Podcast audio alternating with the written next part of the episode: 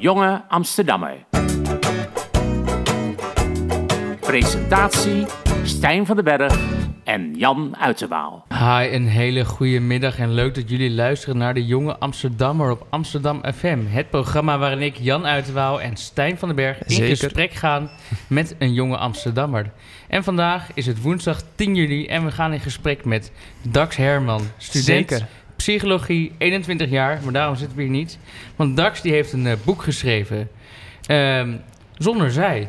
Inderdaad. Hi. Dax. Het is Hi, gewoon een dikke, dikke vette primeur eigenlijk hè, Ja. hier die we hebben. Want we mogen met jou eigenlijk zijn wij... Het is, dit is een soort van de presentatie, toch? Ja, in essentie wel, zeker. Ja, we zijn ook in uh, Scheltema, hè? De boekhandel. boekwinkel, De boekhandel. M- Geen betere plek. eh, Nee, zeker. En je kijkt uit over de stad Amsterdam. En dat is, vind ik sowieso al hartstikke mooi. En als je dan omringd bent door boeken, dat is wel fantastisch.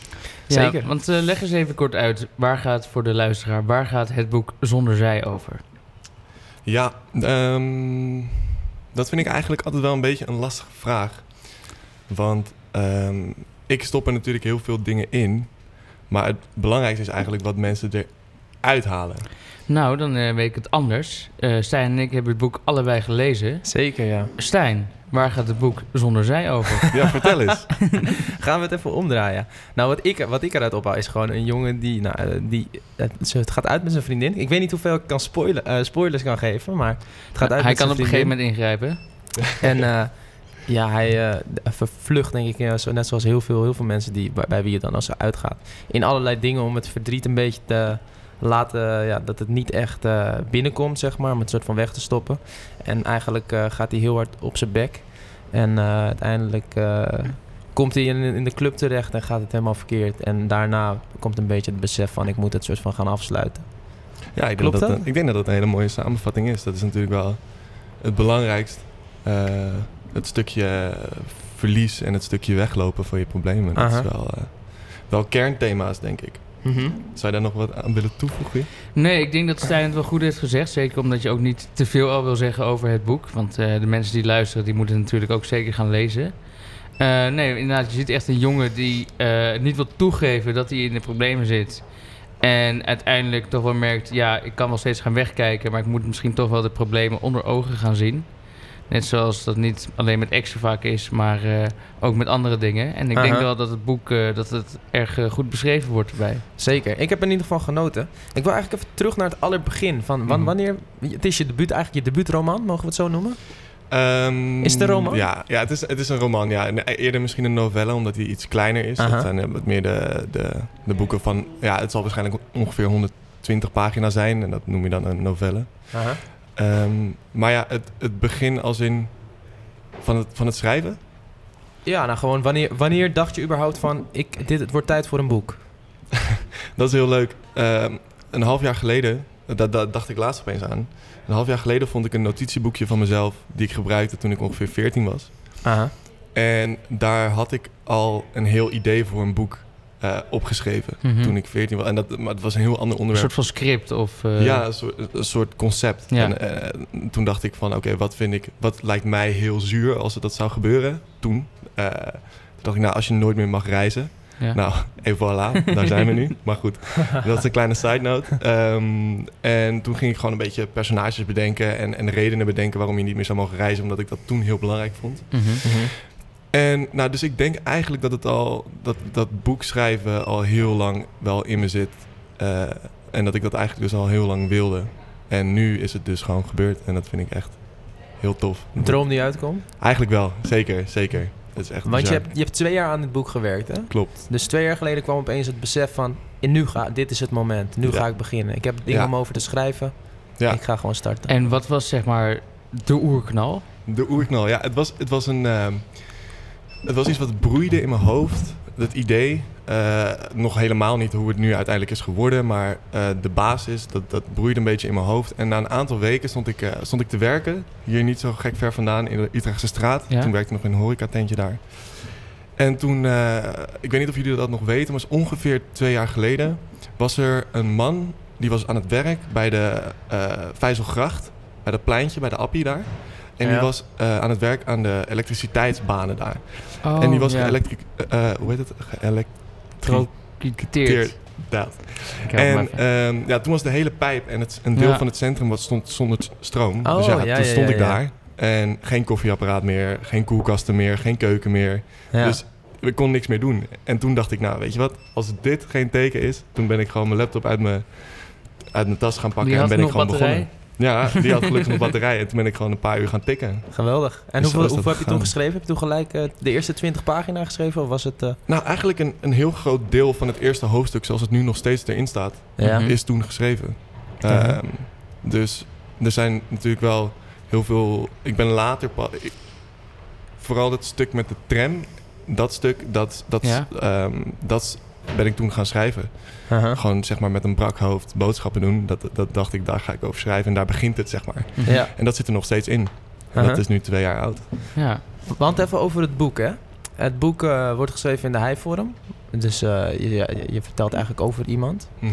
Eh, als ik zo naar jou kijk, en, en ik ken je niet echt, maar als ik zo kijk, dan heb ik wel het gevoel dat je gewoon heel veel van jezelf erin hebt gestopt. Is dat waar of niet? Ehm, laat ik het. Ja, het zit wel dicht. Het zit dicht tegen mij aan. Ja. Maar de letterlijke dingen die erin gebeuren zijn mij niet gebeurd. En eh, wat sommige dingen betreft denk ik, godzijdank. Andere dingen zijn misschien wat jammer dat je dat nooit hebt meegemaakt. Maar goed.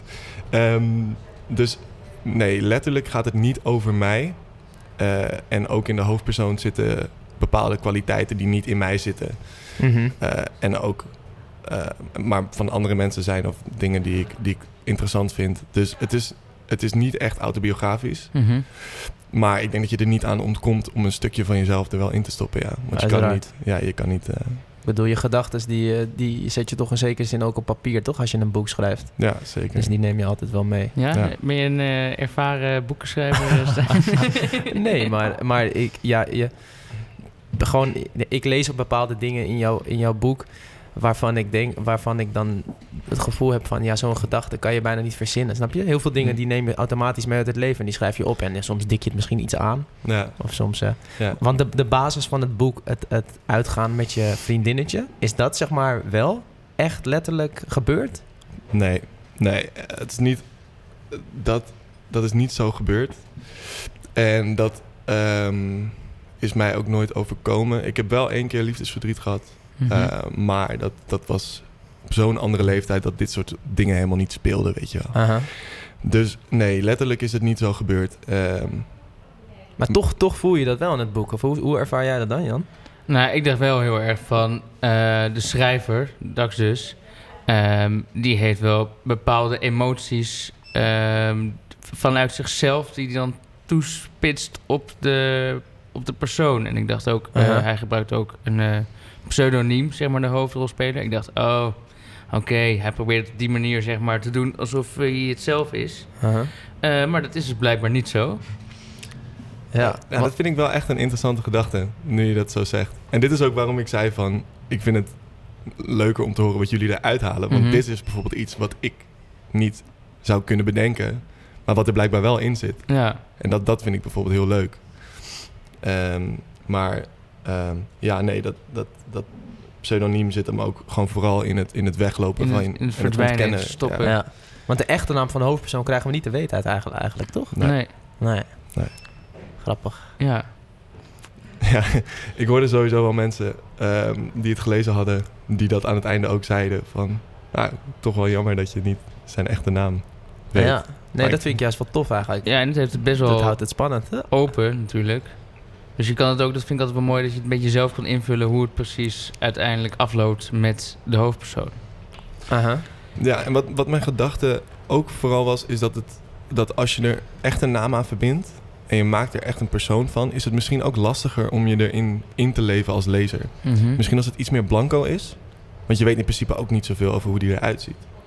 En ik Nee. denk als het, als het dus meer Maar blanco het, is. het kettingje komt er nu voor op een gegeven moment. en, eh, en nou zit ik op, ook op Facebook natuurlijk. En dan zie ik jouw profielfoto. En dan, zit Col- en je hebt het over een kooltrui met een kettingje. en eh, dan denk En ik... eh Toen dacht ik van, hoog ja, water. we, we hebben hem. oh shit, Maar even Ladies and gentlemen, we got ik it. heb toch een boek over mezelf geschreven. Toch wel. Maar hoe, hoe kijk je daarnaar? Want zeg maar, er zijn best wel veel mensen. Het, er zitten best wel veel gedachten in die ik me best wel eh, goed kan voorstellen. die hij meemaakt. Ik check van zijn telefoon de hele tijd, weet je wel, stuurt een appje eh, enzovoort enzovoort. Eh, hoe kijk je daarnaar dat je straks mensen hebt die denken van het gaat over jou, terwijl dat in zekere zin dus een beetje half- half-half is? Of misschien meer niet dan wel eigenlijk? Mm.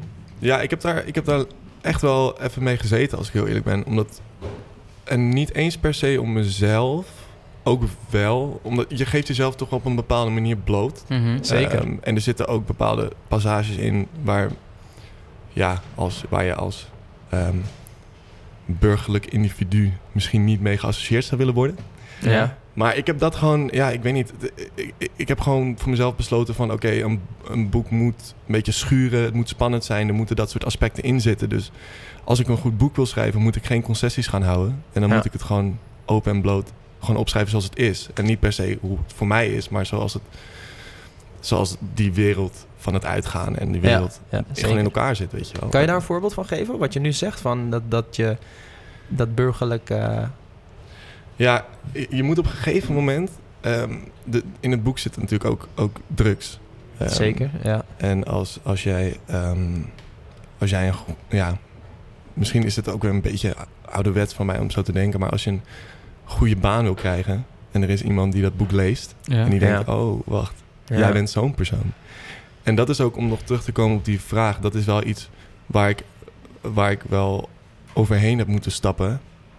Ehm, omdat, zoals ik al zei, ik, ik ben niet de hoofdpersoon. En ook de dingen die de hoofdpersoon doet en wat er gebeurt, dat is ook niet één op één wat ik heb meegemaakt. Ja, Ehm, maar mensen zullen dat wel denken. dat, kan, ja dat, dat zou je altijd hebben natuurlijk. Wat je, want jij hebt het geschreven.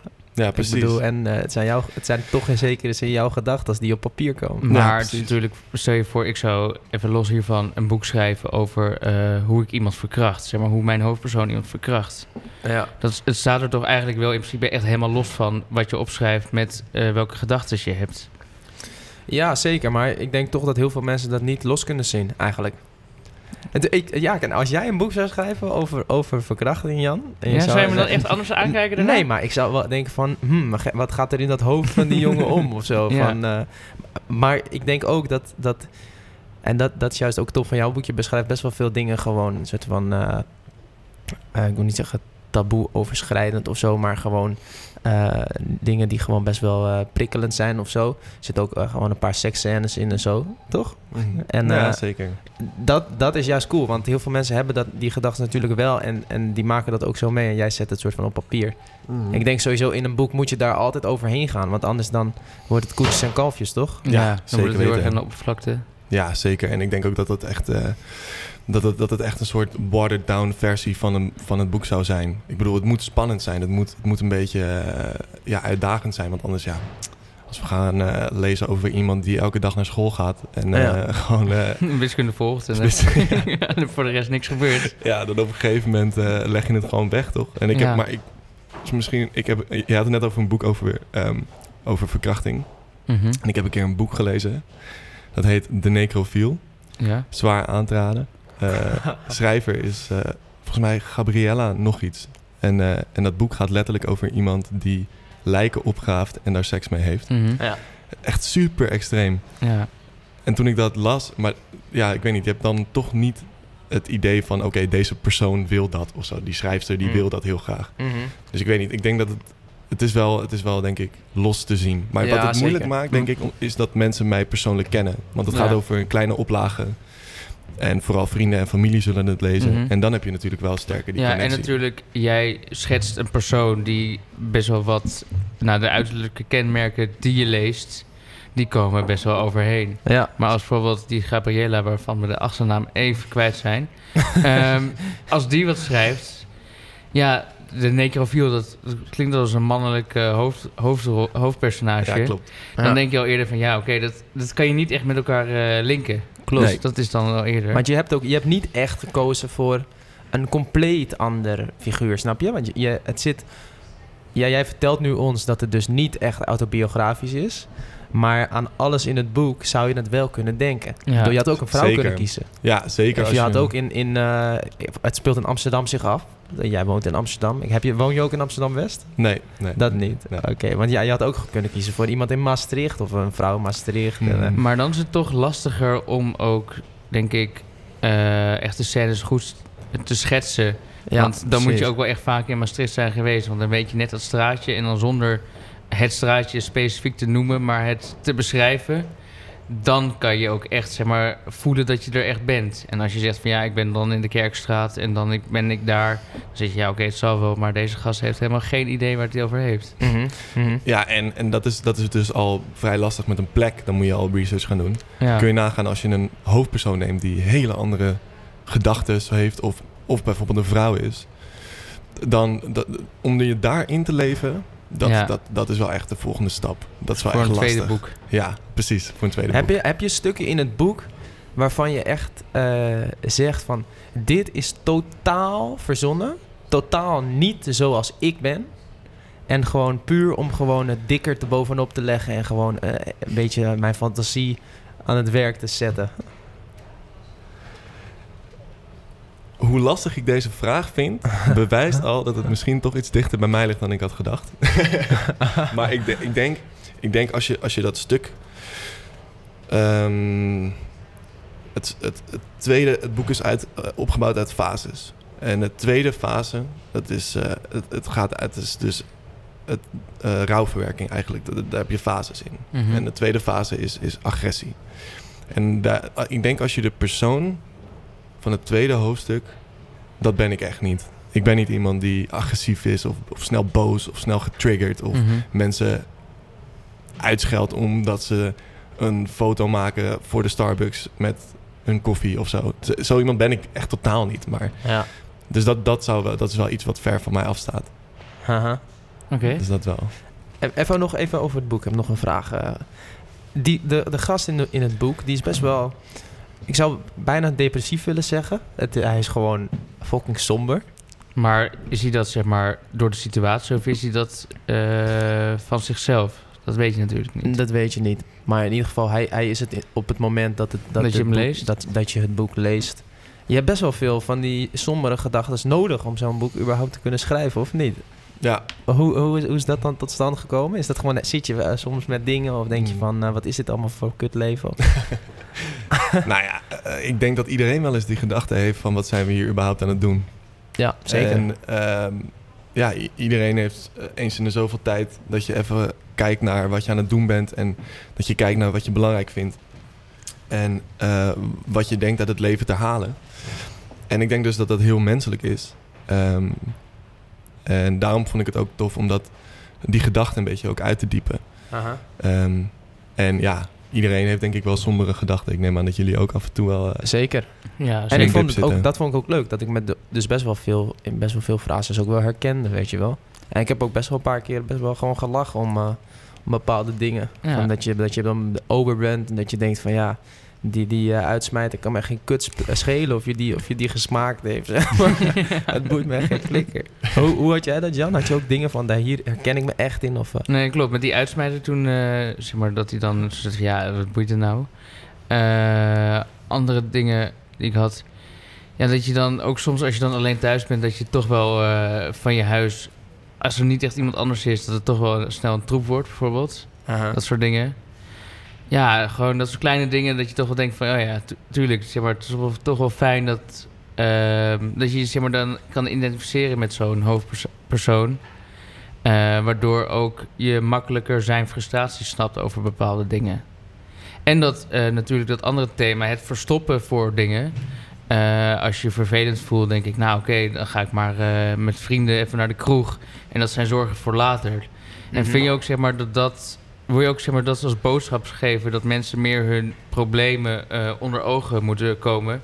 en minder moeten wegkijken? Want dat was wel een hele duidelijke boodschap.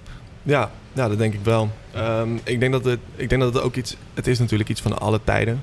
Eh, maar er zijn tegenwoordig... Zo, het leven gaat zo snel en er zijn zoveel prikkels. Als je bijvoorbeeld al nadenkt dat... dat eh, wat zal het zijn geweest? 40 jaar geleden? Dat er gewoon op zondag... Of dat de tv gewoon uitging op een gegeven moment. Dat er gewoon geen tv wordt uitgezonden. En nu is er gewoon altijd wat. En eh, je kan kiezen uit 500 kanalen. En dat is al één klein voorbeeldje. Neem alleen al de telefoon die je in je zak hebt. Mhm. Ja. Je kan jezelf elk moment van de dag verliezen in wat er op het internet gebeurt. En ehm, dat leidt je natuurlijk ook af om te dealen met bepaalde problemen die je hebt. Ehm, Ja. En dat is denk ik wel iets waar zeker tegenwoordig, als je ziet hoeveel, hoe de bu- burn-out cijfers zijn in onze leeftijd ehm, en, en richting tot, tot de 35, mensen die in de kracht van hun leven zitten, hoeveel die opbranden, dan zou je toch bijna denken dat mensen te weinig ruimte voor hun eigen Mhm. gevoel en voor hun eigen problemen geven en alleen maar bezig zijn in die stroomversnelling. Ja. Dus ik denk dat dat wel belangrijk is om, om, om eruit te halen. Want ja, Aha. voor je eigen gezondheid en voor je mentale gesteldheid is het natuurlijk wel goed als je nadenkt over de dingen waar je last van hebt. En de problemen waar je mee zit. Ja. Ja, het Want- is eigenlijk des te mooier dat je dan het boek... eh het begon met het boek... eh, toen eigenlijk alle telefoons, alle laptops en zo eigenlijk uitgingen. En dat we het boek nu bespreken nadat eigenlijk heel veel dingen eh, uit zijn gegaan door corona, door de crisis. Ja, zeker. Aha. Ik denk dat dat ook wel, eh, wat dat betreft, ehm, is het misschien ook wel eh, vlak voor die hele coronacrisis, eh, is het uitgaan met mij en mijn vriendin ook. Mhm. na 3,5 jaar. Ehm, en dat was ook wel even heavy hoor. Want dan word je dus echt weer. Je kan, je kan dan letterlijk niks. Ja, je, kan, Ja. je kan op je telefoon, je kan op de tv, maar als je in bed ligt, ben je alleen. Ja. Ja. Ja. En ehm, dan word je echt goed met je neus op de feiten gedrukt. Mhm. En dat is ook wel iets wat, eh, wat ik dus denk dat wel belangrijk is. Dat je die ruimte hebt. En wat dat betreft is het misschien ook wel fijn dat die ruimte mij gegund is. Aha. Met alle nadelen natuurlijk die erbij komen. Toen het, toen het uitging met je vriendin, had je toen opeens van... "Een- Mijn boek klopt redelijk? of dacht je van... eh, ik heb allemaal dingen in het boek verkeerd beschreven... of ik heb heel veel, ben heel Oh. veel vergeten of zo? Goeie. Of, of ik de dingen. eh, of ik de dingen heb beschreven zoals ik ze uiteindelijk ook gevoeld heb. Een soort Ja. van, ja. Oh, dat is wel een goeie. Ja, dan moet ik eigenlijk nog even goed gaan lezen. Of dat zo is. Dat weet ik eigenlijk niet zo goed. Ik denk wel dat je goed in de buurt zit eigenlijk. Nou, maar het ligt natuurlijk ook aan wat voor persoon je bent. zeg Tuurlijk, maar, hij tuurlijk. heeft dan pseudoniem Willem eh, zeg maar, eh, geschetst. Zeg maar, hoe, eh, hoe die denkt erover. Maar ik denk dat heel veel mensen er heel anders mee omgaan. Sommige mensen die gaan bewijzen van eh, elke dag iemand, met iemand anders naar bed. Sommige mensen sluiten zich op. Dus ja, ik weet niet hoe jij was toen het uitging met, eh, met jouw ex. Vertel eens. Ja, ik heb drie, toen drie maanden verkering gehad. Ik heb drie maanden verdriet van gehad. Dus. Dan moet je Ja. voorgaan als ik straks een relatie van vijf jaar heb gehad. Heb ik er vijf jaar verdriet van. Zo. Nee, maar... eh, ja, nee, weet ik niet zo goed. Maar ik... ik ik, ik, toen ik het boek las, dacht ik wel van... mm, ik, het kan best wel accuraat zijn of zo. Mhm. Ja. Dus dat vond, vind ik wel nice. Ja, ja ik heb wel ehm, ik- die gevoelens. Ik, ik heb ehm, afgelopen, of een jaar geleden nu ongeveer, heb ik eh, me- mijn tante verloren. Mhm. En die, eh, dan, dan ga je ook door dat proces. En ik denk ook dat ik daar ook wel veel uit heb gehaald voor, om in het boek te stoppen. Gewoon het, het verliezen van iemand en gewoon de bizarre situatie die daarna ontstaat. Dat je gewoon denkt van oké, nu kan ik gewoon niet meer terug. En dit is een wereld waar ik aan moet wennen, zeg maar. Mhm. Mhm. En dat is, eh, dat is natuurlijk ook zo als je, als je, als je een vriendin verliest. Maar dat, dat- dus dat, daar heb ik ook wel denk ik veel inspiratie toen de tijd uitgehaald. Aha. Ik wil nog één vraag stellen over de problemen waar je het net over had. Eh, waar sowieso inderdaad het boek een beetje over gaat. Dus je, die, de hoofdpersoon die, die loopt eigenlijk weg van zijn problemen. Lukt hem eigenlijk totaal niet. Want het komt steeds weer boven. Tot hij Mhm. op een gegeven moment ook in de club komt. Misschien best wel een belangrijk moment in het boek. Komt een, een, een rode en een witte komt aan. Een soort van... Ik, ik weet niet of je dat zo bedacht hebt. Maar ik een soort van duiveltje en een soort van eh, wit, wit op zijn schouders of zo. Eh, wat, je, wat je zelf ervan wilt maken. En die zeggen eigenlijk van... Die problemen die, die doen er niet toe. Toch? Want je leeft hier... Je bent maar eh, een, een minuscuul dingetje hier op de wereldbol. En waarom zou je rekening houden met problemen? Ja. En op, toen ik dat las, toen dacht ik van... eh, ja, ze hebben wel gelijk, zeg maar. Maar later in het boek ga je eigenlijk toch niet met hun mee.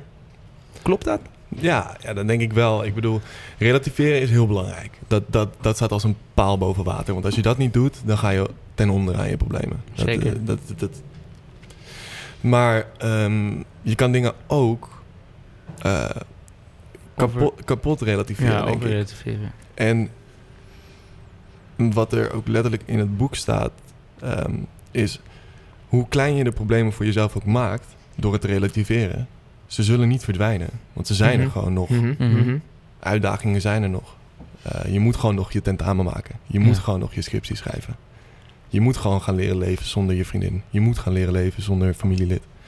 En dat, dat, dat, dat kan je gaan relativeren van, nou, dat maakt niet zoveel uit, dat komt wel. En het gaat niet om die problemen, het gaat om al het moois wat er nog in de wereld is. Ja. Maar die, ja, dat is alleen maar een soort ervaring van het probleem. Maar dat is niet het probleem aan zich, want het probleem aan zich zal daarvan niet veranderen. Mhm. Mhm. En het is wel goed als je, een soort, als je het relativeert en daarmee met een, met een positieve blik ernaar kan kijken. Maar die uitdaging blijft er wel gewoon. Is dat eigenlijk ook het, het, het eh, moraal van het verhaal, wil ik zeggen? Van, het begint gewoon bij het echt even onder ogen zien en ermee dieren, zeg maar, zoals het is, in plaats van dat je constant wegloopt. Ja, ik denk dat dat wel dicht bij in de buurt zit. Ja. Ja, en dat is, dat is natuurlijk wel, eh, wat ik ook zei, wel een, eh, een belangrijke, voor in onze tijd, eh, een belangrijk idee om te hebben. Dat je gewoon je problemen accepteert en eh, Mhm. zeg maar op de borst aanneemt. En er, en er wat, wat, wat goeds mee gaat doen, zeg maar. Mhm. Zeker, Ja. zeker. Mooi. Zullen we heel veel kort een, uh, een kleine ik, doen? Ik, ik stel voor dat we even gewoon even een vijf vragen over Amsterdam gaan doen. Het Piketanissie met onze gast Dax Herman. Een piketanissie, een piketanissie, dat gaat er altijd in. En eh, ja, Let's en eh, met een Piketanissie natuurlijk, dankjewel Jajem, komen we erachter eh wat de connectie is tussen Amsterdam en Dax. En tussen Dax en Amsterdam. En om maar met de eerste vraag eh, binnen te komen. Dax, wat is jouw favoriete Amsterdammer? Oeh, ja. Dan wil ik toch al gauw zeggen Johan Cruijff. Oké. Johan Cruijff is een, eh, ja, is toch een symbool. Ik bedoel, als je die man alleen al hoort praten, dat is een symbool van Amsterdam, denk ik. Gewoon de, de manier van praten, de, de humor, de pijlsnelheid. Ik, vind dat, ik, ik, kan, ik kan uren naar die man luisteren. En dan eh, los van nog wat hij allemaal heeft betekend voor het voetbal. Ik bedoel, eh, Ajax en zelfs Barcelona zouden niet zijn waar ze nu zijn zonder hem. Mhm. Dus dat, ja, ik denk, eh, ik denk wel Johan Cruijff. Of misschien toch Hazes. Oeh. Ja, je, weet, je, je, hebt wel door dat je nu gewoon de meest cheesy, eh, meest Ja. genoemde namen uit Zeker. alle afleveringen noemt. Oké, oké, oké. Oké, dan ga ik wat nieuws doen. Want dat vind ik ook stom. Oké, ehm, oké, dan, dan ga ik voor ehm, Simon Carmichelt. Kennen jullie die? Nee, maar ik vind het wel dat is een, een eh, columnist, toch? Juist, Ja. van het Parool. Ja. En eh, ik had laatst eh, een boekje van hem gekocht. eh, Dwalen door Amsterdam. Dikke tip. Het zijn allemaal columns eh, uit het Parool.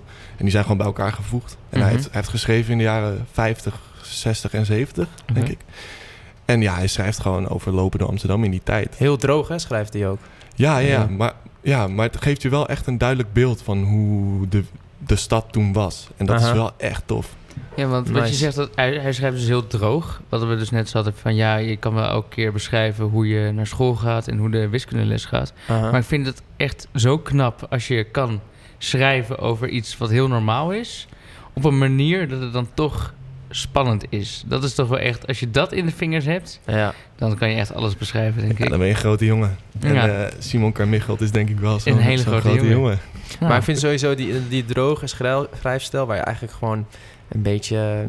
Ja, ik bedoel, dat, dat- ik vind bijvoorbeeld als jij in dat boek schrijft van... eh, wat, wat die eh kut-uitsmijter ze uite- of die ze uiteindelijk gesmaakt heeft, dat boeit me niks. Maar dat is eigenlijk ook heel droog. Maar Ja. toch is het wel gewoon ja. vet leuk om te lezen, want je snapt het helemaal. Sowieso. En zeg maar, ons hedendaagse leven is natuurlijk eigenlijk niet altijd alleen maar eh, hoogtepunten en dieptepunten. Precies. Vooral heel veel kabbelen eigenlijk. Ja. Dus dat, juist dat kabbelen, als je dat goed kan beschrijven, dat is toch eigenlijk wel lekker. Want dan kom je er ook achter dat niet alles een eh, Instagram-hype is. dat, dat ik, iedereen's eh, leven gewoon ook lekker gewoon aan het kabbelen is. dat wou ik net zeggen. Dat bewijst maar weer hoe niet, eh, of hoe niet realiteit social media is natuurlijk. Ja, ja, dus dat is heerlijk om, heerlijk om te lezen ook. Ik vind het een mooie keuze. We Ja, hebben het nog niet gehoord, dus Ja. eh, het is beter dan Cruijff en Hazes. hè, Jan? Ja. nou, Cruijff en Haas zijn ook gewoon hele goede Amsterdammers. Alleen het is toch wel mooi als je een beetje je eigen identiteit kan gooien in een Amsterdammer. Ja. Precies. Een maar schrijver we kunnen, een nooit, we kunnen eh, nooit genoeg eh Hazes en eh Cruijff roemen om wie Klopt. ze zijn en wie ze waren. Klopt. Ja, zeker. Vraag weten. 2. Eh, wat is jouw favoriete straat in Amsterdam? Eh, Ja, dat is sowieso de Spiegelgracht. Spiegelgracht is echt... Het is, het is zo'n... Het is een... De straat aan zich is heel mooi. Met het grachtje en het hekje en al die mooie antiekwinkels en, en kunsthandelaren die daar zitten. Mhm. Ja. En je zit naast het Rijksmuseum en naast de beelspleet van Amsterdam, de Korte Leidse Dwarsstraat.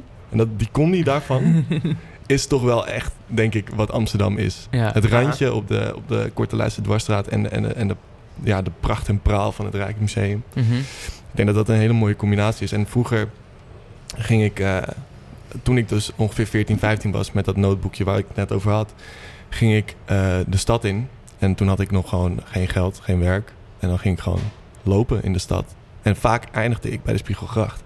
En als het dan mooi weer was, ging ik gewoon langs het water zitten en dat notebookje open en gewoon opschrijven wat me opviel of dingen die door mijn hoofd gingen. En daar heb ik echt hele goede herinneringen aan. Dus de Spiegelgracht is wel echt een, eh, heeft een heel mooi plekje in mijn hart. Aha. In je boek zit de Vijzelgracht, hè? Klopt, klopt. En die, waarom voor de Gijs Vijzelgracht eh, gekozen dan? Dat was ook de straat waar je doorheen fietste. Ja. nee, ja, nee, ik, ik Dat was zelf Albert niet. Heijn, toch? Wat, hè? Dat was toch de Albert Heijn? Ja, bij, bij- bij- Ja. ehm, je bedoelt met die stroomstoring of bedoel je wat anders? Ja, nee, ehm, met het boek, dacht ik. Ja, ja die, de Albert Heijn bij Vijzelgracht. Ja.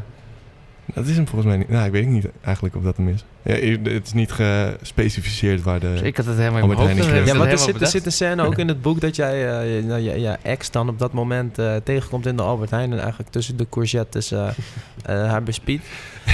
En eh, heb, je dan ook bij die, heb je dan ook dat eh, gebaseerd op iets? Of heb je ook een appie in je hoofd? Eh, Ja, natuurlijk heb je een, een appie, maar meer het co- concept appie. Dus Ja. niet per se een appie, maar meer gewoon het idee... Ja, gewoon van een, van een supermarkt. Dat heb je wel in je hoofd. En, en sowieso dat moment dat, dat je gewoon iemand tegenkomt die je liever niet wil tegenkomen. Ja. Dat is ook wel echt zuur hoor. Dat je ja, daar ja. zo zit van... Oh shit, heeft, heeft ze me nou gezien of, of niet? Dus ga ik nu niks doen of ga ik groeten? Of... Ja, dat vind ik toch wel lekker van corona. Dat je dan eh, even los... Dat je nu niet meer die ongemakkelijke knuffels hebt en dat gehande geschud. Dat je gewoon kan zeggen, hey en doei. Dat vind Ja. ik toch wel heel mooi. Ja, dat is wel relaxed. Ja, ja. Maar ehm, we gaan door naar vraag nummer drie. Wat is jouw favoriete café in Amsterdam? Eh, Poeh. Eh, ik wil eigenlijk zeggen de heren van Amstel. Ja? Ehm, omdat ik daar eh, heel veel tijd heb doorgebracht de afgelopen eh, anderhalf jaar. Waarom Ehm, heb je daar eh, veel tijd doorgebracht? Ik moest weglopen voor problemen dan. daar was ik druk mee bezig. Dus toen dacht ik, ik ga naar de heren van Amstel, want daar is de tap altijd open. Nee, ja, de, ik, eh, ik zit bij een studievereniging en ik had een bestuursjaar gedaan. ja. En eh, we deden alles, alle borrels en zo deden we daar. Dus ja, dan kom je daar toch gewoon bijna elke week. en, eh, Mhm. en dat, ja, al die gasten achter de bar ken je ook. Dus dat is echt superleuk. Mhm. Eh, dus ja, ik denk de heren van Amstel ook. Ook een hele oude tent natuurlijk. Dus dat is ook wel leuk. Mhm. Ja, daar zijn we ook menig avond geweest, hè? Jan? Zeker weten. Menig avond eh Lekker bij de die ik me niet meer kan herinneren. Zo, je hebt rare dingen gedaan daar. ik ben ook zo'n zuiplap. Vraag 4. Wat is jouw favoriete restaurant in Amsterdam? Ik denk Volt. Volt? Volt vind Met ik de Ferdinand Bos is ja, dat toch? Ja, ja, dat vind ik echt heerlijk eten. Wat, wat is dat dan? Frans of zo? Nee, het is vooral, ze hebben vooral vis. Ehm, dat is eigenlijk denk ik het beetje het thema. Ehm, en ja, het is gewoon best wel klein en gezellig en gemoedelijk. En ik heb daar ook heel veel goede herinneringen aan, omdat ik daar met heel veel verschillende soorten mensen ben geweest. Mhm. Dus ik ben een keer met mijn broertje geweest, ik ben een keer met mijn familie geweest, een keer met, eh, met, mijn, met mijn ex doen en zo. Dus dat, Aha. ik, weet niet, ik heb daar hele goede herinneringen aan. Het is altijd gewoon top. Lekker top. eten. Goede wijn. Lekker. Nice, nice. Belangrijk. En de laatste is... Ja, wat is jouw favoriete amateur Dan gaan we weer. eh, sportclub? Zal ik Geuze middenweer zitten, zeggen? dat is een hele Nee. Nee, nee, nee. nee. Wat, ik, ik ga dan toch HBOK zeggen. Kennen jullie HBOK? Zeker weten. Nee, ken ik niet. Het begon Ja, ik ken de naam wel, maar ik heb geen Ja. idee waar het, eh, waar Ja, het Broek in weer zit. Waterland, toch? Ja, Broek in Waterland. Ja. Ja, en ik rijd... eh, ik kom uit Purmerend oorspronkelijk. Mhm. En ik rijd daar dus eh, langs als ik in de bus zit van Purmerend naar Amsterdam. Mhm. En daar staat er altijd dat bord van het begon op klompen. En dan staat er zo, eh, het eerste speelt dit weekend zo en zo laat tegen die en die. En dan, eh, ik werp altijd even een blik tegen wie ze spelen. En oh, sowieso, als degene luistert die dat bord beheert, doe ook even de volgende keer de uitslag van de vorige wedstrijd. Ah. En misschien even de tussenstand van de competitie, want nu ben ik wel echt heel benieuwd. Kunnen we het een totootje doen? Ja, als ze, als ze weer mogen beginnen, dan wil ik dat wel graag eh, weten. Maar nee, het begon op klompen is toch wel echt een fantastische naam. En eh, ja, een beetje naast RC, bal op het dak en eh linksbuitenspel en zo. Dat, ja, ik vind het gewoon echt een fantastische naam. Ja, Het begon op klompen. Mooie Ja, keuze. zeker. Hebben we nog niet gehoord, hè? hele leuke keuze, ja. Nou, dat was hem weer dan. Was- Het Piketanissie voor vandaag. Ja, dankjewel. Ja, alsjeblieft. Eh, nou, we zijn nog steeds eh Scheltema met de boekpresentatie van eh, Dax Herman, zo kunnen we het maar noemen. De nieuwe Arno Groenberg, hè? Ja, zo wordt hij ook wel genoemd. Zo wordt hij ook wel genoemd. In onze sociale kringen. Ja, laatste, ze beginnen me nu ineens eh, zo te noemen ook, echt Arnon. Ze vergeten helemaal dat ik Dax heet. eh, ja, ja, ja, een nieuwe Aha, pseudoniem ja, heb je aangenomen. Even praktisch over het boek, hè? Want eh, het boek eh, is nog niet uit, toch? Nee, nee, ik ben op dit moment nog, eh, op, eh, op het moment van opnemen ben ik nog eh, bezig met de crowdfunding. Mhm. Dat zal nog een dag of twee duren. Nog twee. Nog twee Oké. dagen. Dus nou, voor de mensen die nu luisteren en die denken van... eh, ik wil nog wat geld erin stoppen. Doe Ja, dat voor de kunst, is het toch? Ja, voor de kunst.nl. En dan heb je gewoon een zoekbalk. En dan zoek, zoek je zonder zij met een lange ei. En dan, eh, dan vind je het project en dan kan je precies zien... nog wat meer informatie, een paar fragmenten kan je lezen. En, eh, en dan kan je ook doneren. Mhm. En dan daarna, ik eh, heb al een drukker gevonden, dus dat is heel fijn. Dus dan daarna moet ik me gaan focussen op dat de opmaak precies, perfect in orde is. Mhm. En alle spelfouten eruit zijn. Mhm. En dan gaat het document naar de drukker. Mooi. En dan hopelijk eh, hebben we eind van deze maand eh, het boekje in En ons ga je dan ook een eh signeersessie houden? Ja, het is lastig. Hier, hè? Je de- moet het hier doen, hè? Eigenlijk hier kan wel. het. Ja, Maar je hebt, je, het is lastig in deze tijd evenementen te organiseren. zeker Klopt. waar. Klopt. Het eh, schijnt iets van een ziekte te zijn die echt daar roet in het eten gooit. ja, daar heb ik ook iets over gehoord. Ja. Maar Ja, ja, Of online via Zoom, hè? Dat je ze dan eh, op later op de post. ja, dat je later op de post stuurt. En wanneer kunnen we het Nee, kopen leuk. dan, het boek? Ehm, ja, dus dat zal begin juli zijn. Begin juli. Dus Ja. zeg nog drie weekjes of zo? Ja, wow, nu je dat zegt, drie weken. Ja, En jezus. snel of niet? Dat is niet normaal, hè? Ja, En hoe is het dan? Heb je een boek, heb je 2,5 jaar, 3 jaar bijna aan gewerkt misschien. ja. En dan, eh, dan ligt het op de plank. Heb je er zin in? Dan Of, of, het op de of, plank. of denk je van, je vindt het ook wel jammer? Ehm, nee, ik heb er eigenlijk heel veel zin in. Ik kan echt niet wachten tot gewoon eh, mensen hem in hun handen hebben en, en, eh, en ik er met mensen over kan praten. En ehm, ik merk ook dat het zeker de laatste paar maanden, omdat ik heel veel dingen nu aan het doen ben voor het boek, wat niet schrijven betreft, maar gewoon promoten en, en, Mhm. en met mensen erover praten voor, eh, voor drukken en zo. En dat het heel veel ruimte in mijn hoofd eh, zeg maar blokkeert. Waardoor ik niet meer echt zelf meer dingen schrijf of nieuwe dingen bedenk. Mhm. Mhm. En ik ben dus heel blij als dat gewoon van me af is. En dat ik Mhm. gewoon weer wat Precies. nieuws kan Precies. doen. Dat je dit creatieve proces los kan laten.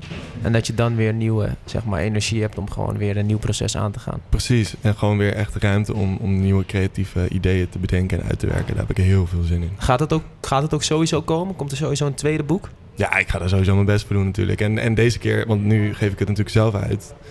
Maar dan wil ik wel ook om, om de tafel gaan met uitgeverijen. Mhm. En eh, gaan kijken hoe, hoe dat wereldje precies in elkaar zit.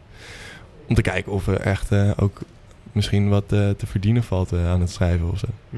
Maar dat moet ik allemaal nog kijken. Maar ja, om het toch even wat professioneler aan te Ja. pakken. En ook daar wat hulp bij te krijgen.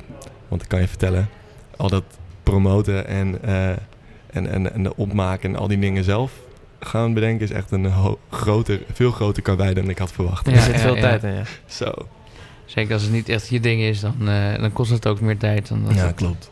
En veel energie. En Maar je hebt wel een mooi, je hebt wel een mooi budgetje. Dus eh, Ja, je zeker. moet wel toch wel een paar experts in kunnen schakelen om voor jou eventjes die, eh, die dingen op orde te ja, stellen. dat, dat moet ik wel lukken. Dat moet ik wel lukken. Nice, nice, nice. Eh, over het boek nog even. Jan, Nog even dan, hè? want het boek, ik, ik- eh, ook wat misschien wat je zei net ook al een beetje. Het boek dat, dat, dat speelt zich af in fases. We lezen eigenlijk eerst fase 4. Eh, Ja. Waar hij, eh, waar zijn ex voor de deur staat en hij eh, zenuwachtig is om naar beneden te lopen en open te doen, omdat hij hoopt dat het goed komt, dat hij geen idee heeft wat er eigenlijk te wachten staat. Mhm. Waarom, waarom, is het in, waarom heb je het in fases gedaan? Is daar een bepaalde keuze voor of zo? Ja, dat, zijn die, dat is die rouwverwerking. Dus het zijn, ook, ook als, je het in het licht, als je het in het licht daarvan gaat lezen, dan zul je merken dat bepaalde thema's die bij die fases van rouwverwerking horen, ook terugkomen in de hoofdstukken. Want wat zijn de vier fases van ehm, rouwverwerking? Help me even. De eerste fase is eh, eh, ontkenning. Mhm. De tweede fase is agressie. Mhm. Eh, de derde fase is doelen stellen. Dus dat je eigenlijk eh, dus ja, gaat denken, oké, ik, moet, ik moet nieuwe doelen gaan Ja. gaan, gaan, ik moet nieuwe dingen gaan nastreven en ik ga allemaal dingen doen en zo. En daarna eh, heb je depressie. Ehm, dat is dan fase 4. En fase 5 is acceptatie. Ja. Oh, is dat depressie na de doelen stellen? Dat wist ik niet. Ja, ja ik weet niet Omdat je precies eigenlijk hoe- teleurgesteld wordt of zo. Misschien dat dat- het toch niet lukt. dat het ook wel een beetje Ja. gaat over dat je die doelen dus niet, ja, dus niet kan halen. En dat het dan blijkt Ja. van, oh wacht, Ja, die doelen maken me helemaal niet gelukkig. Ja. want de hoofdpersoon die eh, is een klein, hele kleine spoiler misschien, maar die heeft dan als doel om eh, naar bed te gaan met, met een ander meisje. Ja. Dat, dat, eh, dat kan dan een doel zijn en dan uiteindelijk dan valt het dus eigenlijk, nou misschien de, de, zeg maar de, de beurt zelf valt er niet tegen, maar, maar zeg maar het, uiteindelijk is ze weg en dan, eh, dan, ja, dan voelt hij zich eigenlijk weer kut. Dus dan heeft Ja. dat, dat doel soort van niet, eh, Ja, dan mocht het doel nog zo mooi lijken als je er dan eenmaal bent, dan Ja. blijft Ja. het toch niet zo mooi van dichtbij. Uh-huh. En, en die vijf fasen is ook echt, dat is soort van gewoon echt een theorie of zo? Ja, het is een beetje psychologie van de koude grond, denk ik hoor. Ja. Ik weet, want ik studeer zelf psychologie Ja.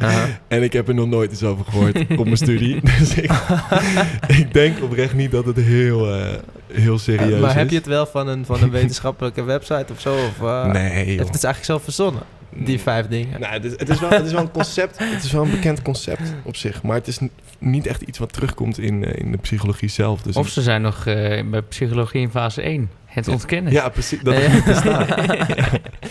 Want, maar die, die rouwverwerking, want jij had het dan over je tante, die dan... Ja. eh, had je, beleefde jij dat toen ook in die soort van fases dan? Dat je dacht van, dit ga ik zeg maar gebruiken in mijn boek als, als soort van de basis van, eh, van het boek? Nou, ik, ik merkte het ehm, heel erg bij mijn oom. Eh, daar merkte ik heel sterk die fases. Ehm, en natuurlijk, ik had er wel eens van gehoord en zo. En ik weet niet of ik toen al het idee had om dat ook in het boek te stoppen. Maar ik, ik weet nog goed, ja, als zo'n familielid overlijdt, dan trek je toch dicht bij elkaar. Mhm. En dan, ehm, dan maak je dat toch wat van dichter, eh, dichterbij, maak je dat mee. En eh, ja, daar herkende ik het wel echt in. Ja. Gewoon, ja, gewoon Ook die agressie. ja, ja, zeker. Gewoon dat, dat, dat idee van waarom, waarom ik, weet je wel, fuck it. Ik- boos op de wereld. gewoon, ja, bo- boos op de wereld, boos op hoe de dingen zijn gegaan. En ja, dat, dat, dat merk je wel, ja. Mhm. ja. En, eh, maar hebben jullie dat ooit, hebben jullie dat ooit gevoeld? Dat je, dat je eh, een tik in je Eh, gezicht krijgt en dat je denkt, godsamme. Jawel, Ja, jawel. zeker. Maar ik ben, ik ben zelf niet, nog nooit echt heel agressief geweest ergens om. Nou ja, wel toen ik gewoon toen ik klein was, toen dan tien, toen ver- overleed mijn oppas en mijn buurvrouw. En toen heb ik wel, eh dit is een heel klein dingetje hoor, maar toen heb ik wel het eerste, de eerste vijf uur heb ik met een bal tegen een muur aan zitten schoppen. Dus dat zou wel een mooie, Ja, dat een mooie is, van eh, agressie kunnen zijn. Die dan, eh, Ja. maar nu heb ik vrij snel dat ik het wel.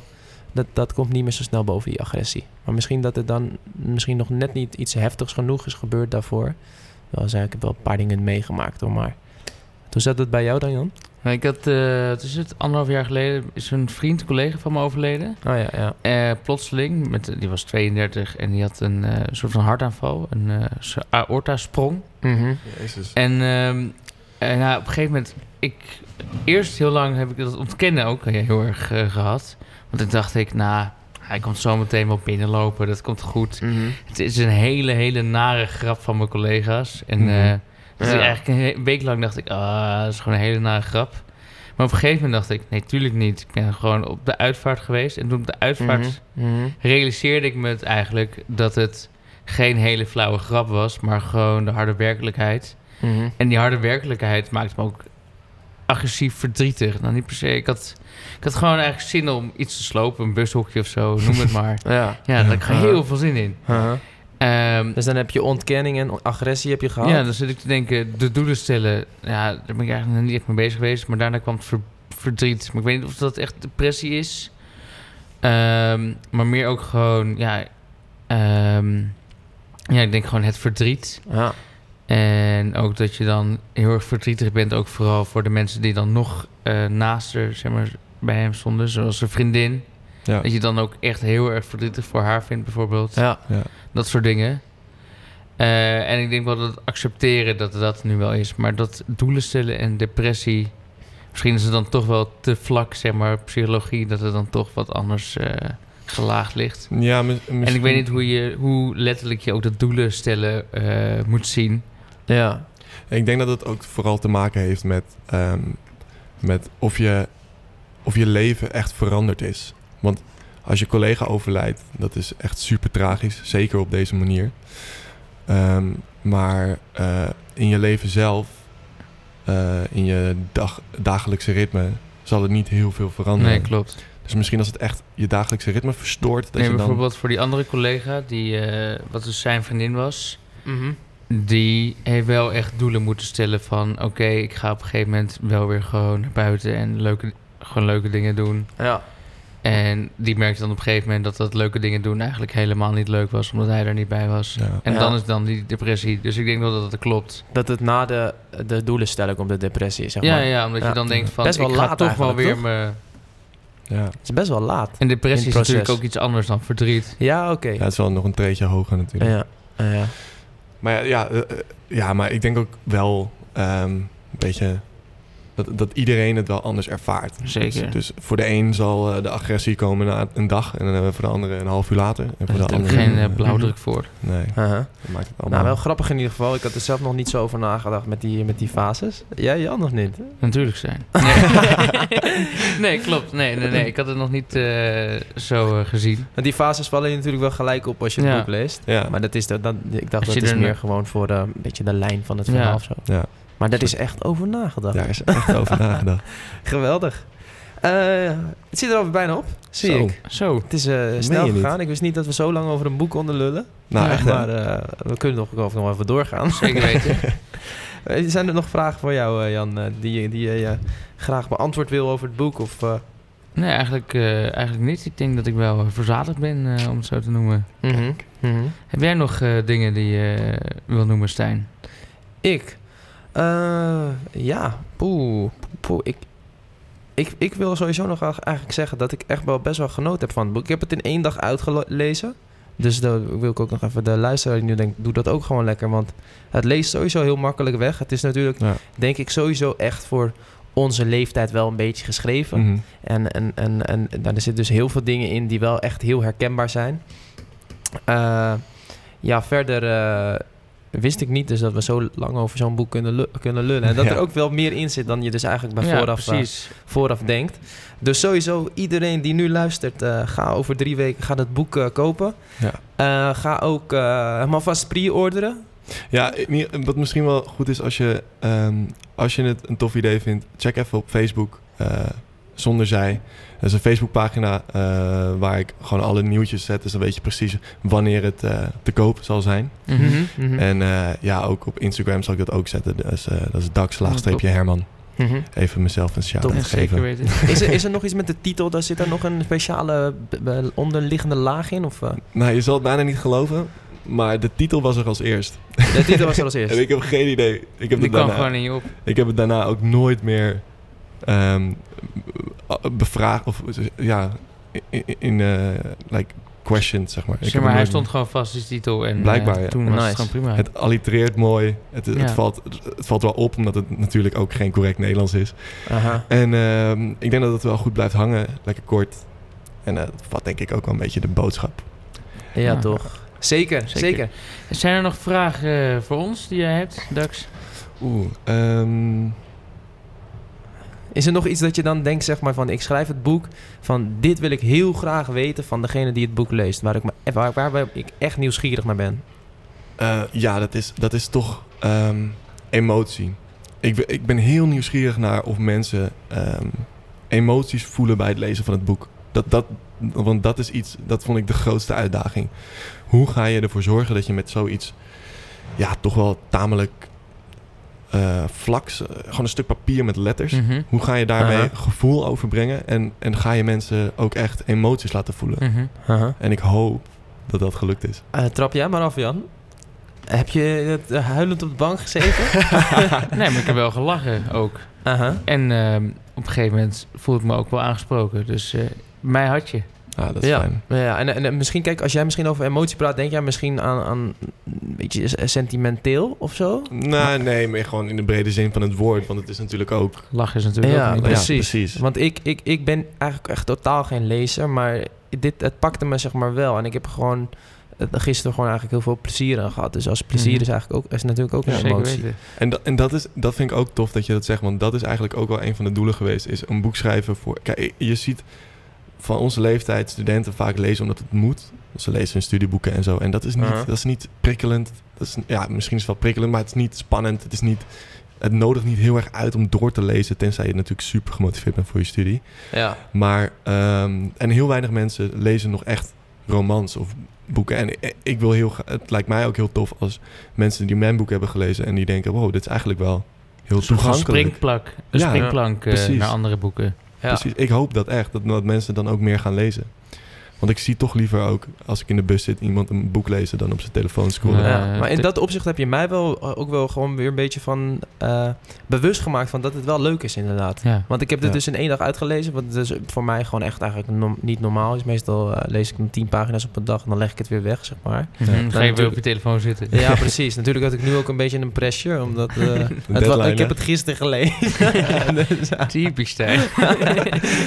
nee, maar dat, ik, ik, ik, zeg maar, ik heb geen moment eh, zeg maar, me verveeld of gedacht van, oh, kut, moet ik weer gaan lezen, Mm. zeg maar. Ik gewoon, eh, was gewoon eh, erg, erg vermakelijk en erg, eh, erg mooi. is fijn om te horen. Dus Ja, eh, ja, nogmaals, eh, bedankt voor het komen hier. Ja, Ja. mannen, jullie bedankt dat ik mocht komen. Zeker weten. Iedereen is altijd eh, welkom bij de Jonge Amsterdammer. En eh, jullie eh, bedankt voor het luisteren. En eh, tot volgende week weer. Dankjewel Dax.